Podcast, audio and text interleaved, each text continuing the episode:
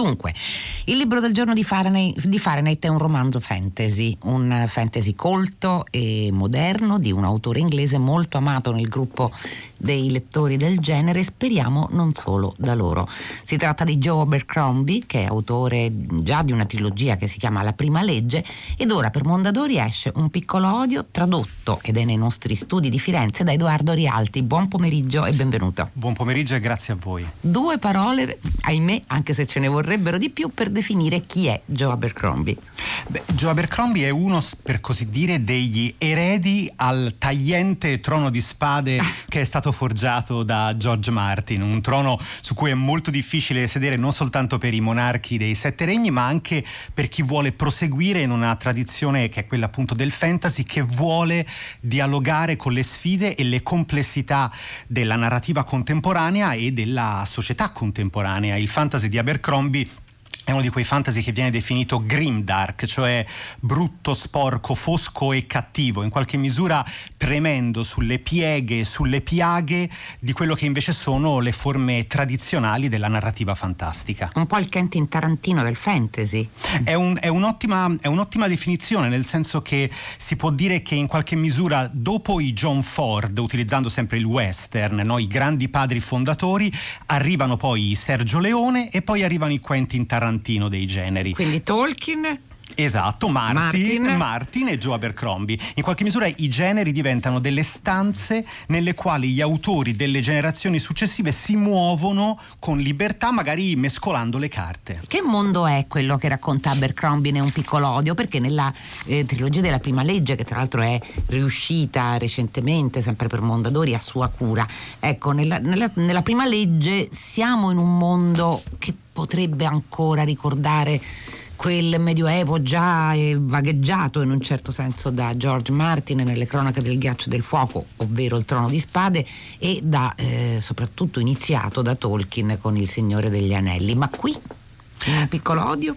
Beh, giustamente è stato citato prima Tarantino, dobbiamo citare El Roy, in qualche mm. misura questo è un Minas Tirith Confidential o un approdo del re Confidential, nel senso che ehm, si tratta certamente di un mondo che ha tutti gli stilemi del, del fantasy classico, ma nel quale c'è un enorme peso accordato al denaro, al caso, alla, alla, al, al potere della tecnologia, quindi è anche un mondo che comprende un elemento che è molto molto spesso è assente nelle tradizioni, nella tradizione del fantasy classico, cioè l'evoluzione progressiva della tecnologia e della società. Il mondo di Abercrombie è un mondo nel quale ci sono i guerrieri, c'è cioè un nord che ricorda la Scozia, un sud che ricorda l'impero ottomano, delle città repubblicane che ricordano un po' le signorie italiane con le compagnie mercenarie, poi c'è un grande impero che ricorda un po' l'Inghilterra o la Russia di Tolstoi, ma in tutto questo, dove c'è anche la magia e il mistero, le banche iniziano ad avere sempre più peso,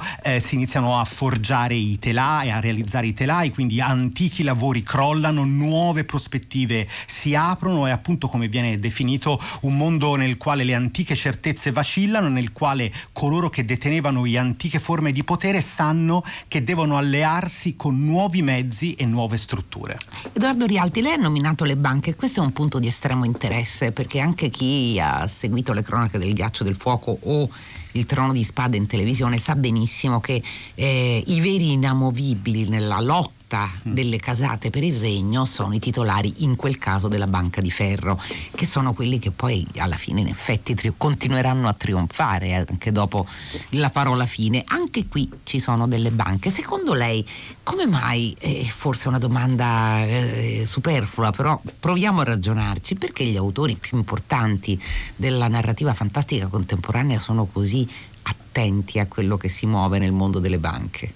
Beh, certamente c'è un dialogo con quello che, che succede nel nostro mondo. I, i, generi, i generi letterari non sono mai meramente un'allegoria di quello che accade nella società che li vede scrivere, ma certamente sono uno specchio. È molto diverso scrivere un romanzo fantastico durante la seconda guerra mondiale, come Il Signore degli Anelli, è molto diverso scrivere un fantasy come quello di Martin dopo il Vietnam, dopo, e in qualche misura anche dopo la prima guerra del, del Golfo, quindi in qualche misura dialogando con quell'affermazione drammatica di Marrot che diceva non ci sono più ideali ai quali noi possiamo sacrificarci, noi che non sappiamo che cosa sia la verità. Il Trono di Spade è uno dei primi fantasy basato su una fake news in qualche misura, cioè quella dello, della violenza esercitata nei confronti di, di Lyanna Stark, che ha creato in qualche misura, ha, ha scatenato la guerra, almeno nella prospettiva di Robert Baratheon. Il mondo di Abercrombie è un mondo che addirittura è dopo eh, il duemila, e quindi dove ancora una volta è un mondo che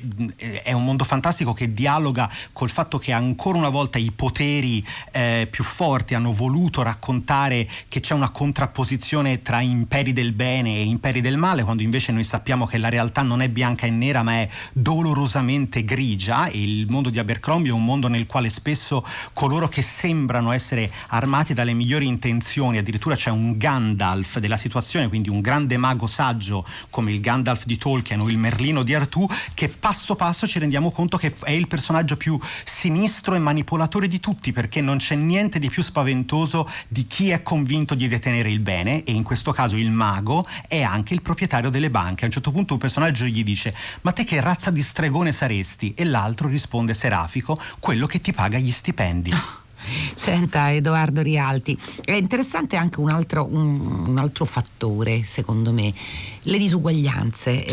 eh, molta, moltissima narrativa fantastica eh, si occupa di disuguaglianze in vari modi. C'è eh, una serie televisiva a sua volta tratta da una lunga saga, la saga di Leviathan, la, la, la serie si chiama The Expanse, che, che mette proprio al centro della narrazione, sia pur proiettata in un futuro fantascientifico, proprio la crescita delle disuguaglianze. Ci sono mondi che sovrastano gli altri, ci sono i poveri, gli sfruttati, gli umiliati. Anche ne un piccolo odio ci sono i poveri, gli sfruttati e gli umiliati. E come? Assolutamente, a due livelli. C'è innanzitutto il fatto che, come accennavo prima, il progresso tecnologico crea delle ferite nella, nella società tradizionale. C'è l'introduzione delle nuove macchine, quindi appunto c'è l'espropriazione delle terre comuni, c'è la forgiatura di nuovi lavori, c'è l'inizio della disoccupazione, l'alba di una sorta di rivoluzione tecnologica, i bambini che vengono mandati a lavorare. Abercrombie ha studiato letteralmente le fasi della prima rivoluzione industriale alla fine del Settecento nella sua Inghilterra, un tema che è stato importante per William Blake e poi ovviamente nelle generazioni successive per Hugo da una parte e Charles Dickens sempre in Inghilterra, e, e questo poi porterà a un'esplosione, a, una vera e propria, a, a dei veri e propri focolai di rivolta. C'è un capitolo meraviglioso all'interno del libro, per me è stata una gioia eh, e un tradurlo, perché è una staffetta di almeno venti punti di vista diversi durante una rivoluzione cittadina. Si passa continuamente dal proprietario della, della manifattura che viene impiccato, alla prostituta che sta ballando, a un ubriacone, a una donna aristocratica che finge di essere povera per passare inosservata.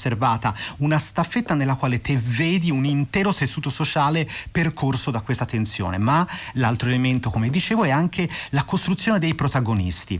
Questo è un romanzo che ha due livelli: ha alcuni figli e figlie degli eroi o degli antieroi della generazione precedente, quindi sono persone nuove con un grande passato alle spalle che è quello dei loro genitori. C'è la figlia del più importante inquisitore e torturatore che è diventata un'imprenditrice, una donna in un mondo di uomini, una donna che vuole essere il primo serpente in un mondo di serpenti. Eh, c'è la figlia di un capo clan del nord che è dotata, lei per prima dopo secoli, di un dono magico. C'è il giovane figlio di un grande guerriero della tradizione della generazione prima che vuole a sua volta dimostrare di essere eroico come un cavaliere e dovrà invece scontrarsi col compromesso e con le ombre dentro e fuori di sé. Ma a tutti questi personaggi e altri eh, si affiancano invece alcuni illustri sconosciuti, verrebbe da dire, cioè persone comuni che hanno invece loro un passato doloroso. C'è un espugnatore, cioè c'è un soldato di fanteria che ha scalato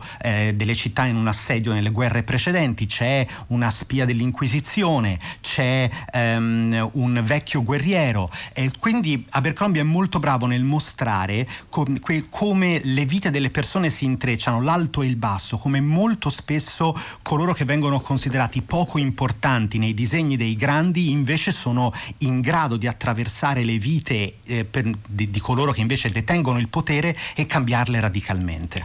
Cioè, lei parlava giustamente di eroi, eroi anche riluttanti, e questo è molto interessante perché fu proprio Tolkien Tolkien per primo, in realtà a spezzare quella tradizione che invece chi non frequenta il fantastico continua a vedere immutata, cioè gli eroi non sono, non sono più non possono più essere degli eroi a tutto tondo, degli eroi perfetti, sono sempre ed esclusivamente imperfetti e spezzati. Abercrombie ancor di più, mi pare, mi fa, applica questa regola. Ass- assolutamente, in questo mi viene da dire che Abercrombie è persino più tolkieniano di Martin, nel ah. senso che eh, se ci pensiamo bene, in Martin, che è un grandissimo autore, ma è un, il Trono di Spade è una grande saga con una grande classe come protagonisti, sono tutti nobili, anche, il, anche l'underdog, anche il brutto anatroccolo Jon Snow alla fine era l'erede tanto atteso, sono tutti nobili, quasi tutti, oh, ma i protagonisti principali, eh, mentre invece eh, in questo è molto shakespeariano Martin, mentre invece eh, Tolkien aveva gli hobbit che erano veramente in grado di intersecarsi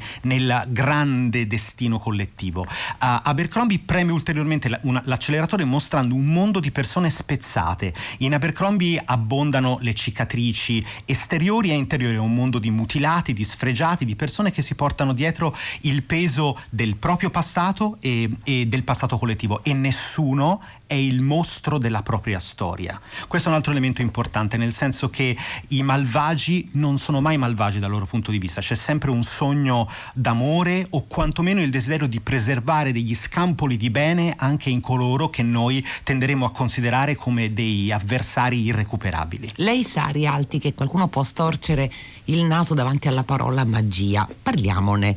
Che magia è quella che usa Abercrombie nei suoi romanzi? Eh, dunque, è una magia in dosi omeopatiche, nel senso che eh, è molto poco presente. Per una questione di realismo, Abercrombie in un'intervista giustamente disse: se tutto è magico, niente è magico, mentre invece la magia deve avere lo stesso peso di tutte le cose profondamente drammatiche, nella misura in cui è uno sconquassamento della realtà. Quindi, ad esempio, in questo romanzo ci sono molt- pochissimi accenni, ci sono alcuni momenti in cui il fantastico irrompe, soprattutto la prota- una delle protagoniste ricca e dotata della vista profonda, la capacità di vedere contemporaneamente il passato e potenzialmente i crocevia del futuro.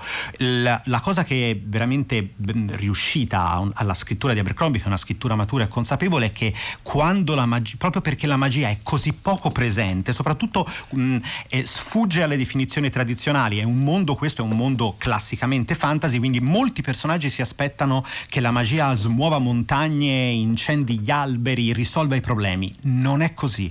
La magia, se c'è, risponde a delle altre leggi, a un altro livello di profondità, e quando arriva è sconvolgente non soltanto per chi la subisce, ma anzitutto per chi la adopera. Lei, eh, ho trovato una, una citazione molto bella che lei fa da Tolkien in una conferenza su Beowulf, la, che definiva l'epica la birra amara della morte. È epico Abercrombie?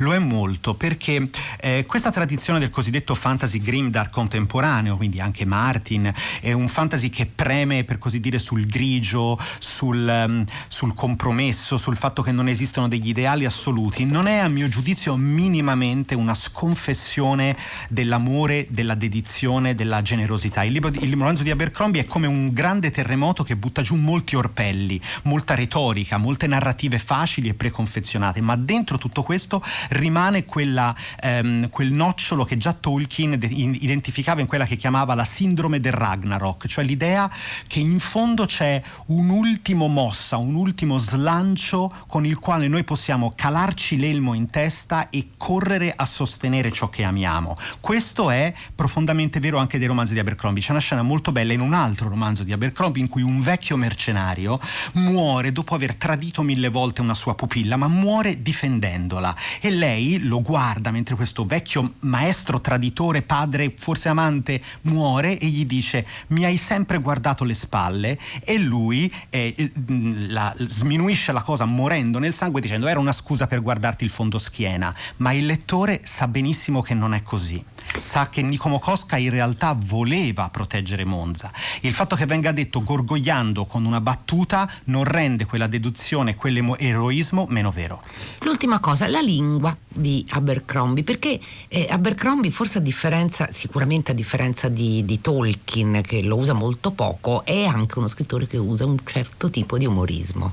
Oh, assolutamente. La, il, il, i personaggi di Abercrombie hanno una grande wittiness, nel senso che c'è ovviamente una ricchezza ricchezza dello stile che è propria dell'autore, il suo, che è uno sguardo ironico, che, accus- che è sempre in grado di cogliere il limite o il surreale delle situazioni. Ma poi i suoi personaggi sono spesso personaggi dotati di una, di una grande arguzia. Questo torna all'elemento che citavamo inizialmente di Tarantino, cioè sono personaggi che si vedono, cioè vedono la loro collocazione all'interno di un meccanismo, di un mondo, e proprio per questo motivo sanno anche sorriderne, perché l'umorismo è, per così dire, la capacità, verrebbe da dire, di prendersi in giro, cioè di uscire da se stessi, uscire da, dai confini di un'autonarrazione, di una narrazione imposta dall'esterno, e in qualche misura mostrarne, mostrarne i limiti, limiti che però ancora una volta non sconfessano Eh, un eroismo più profondo di tante narrazioni preconfezionate e semplicistiche.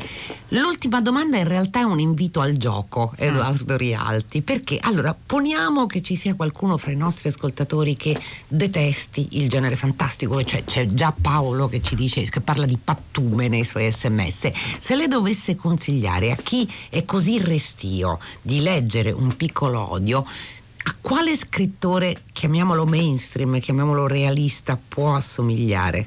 Beh, come già citavo prima, eh, direi a due. Direi al Winslow del Cartello o del Potere del Cane, ma soprattutto all'Eroe di L A. Confidential. Qui eh, un mondo fantastico ha la stessa tenebrosa bellezza, lo stesso, la stessa eh, dolorosa ehm, eh, compromissione che ha la Los Angeles o la, eh, il, la, la Washington o la New York dei grandi romanzi noir. Eh, non c'è nessuna differenza, perché anche qui ci sono esatta, in, in gioco le stesse dinamiche che rendono la nostra vita spesso mh, determinata su ehm, elementi che che non sono il suo centro autentico, e lo struggimento per quello che la vita dovrebbe veramente essere. Grazie Edoardo Rialti. Grazie a voi. Traduttore di Un piccolo odio di Joe Abercrombie, che è pubblicato da Mondadori. Grazie davvero per essere stato con noi. Fahrenheit si chiude con i saluti della redazione: Giosuè Calaciura, Carlo Damicis, Lea Gemmato, Clementina Palladini, Daniela Pirasto, Laura Zanacchi, Benedetta Annibali in regia, Susanna Tartaro che cura il programma, Gaetano Chiarella alla console. La linea va a Paola De Angelis e per sei gradi. Noi torniamo domani alle quindici collegandoci con Matera su Radio tre. Fino a quel momento, felice serata a tutti da Loredana Lipperini.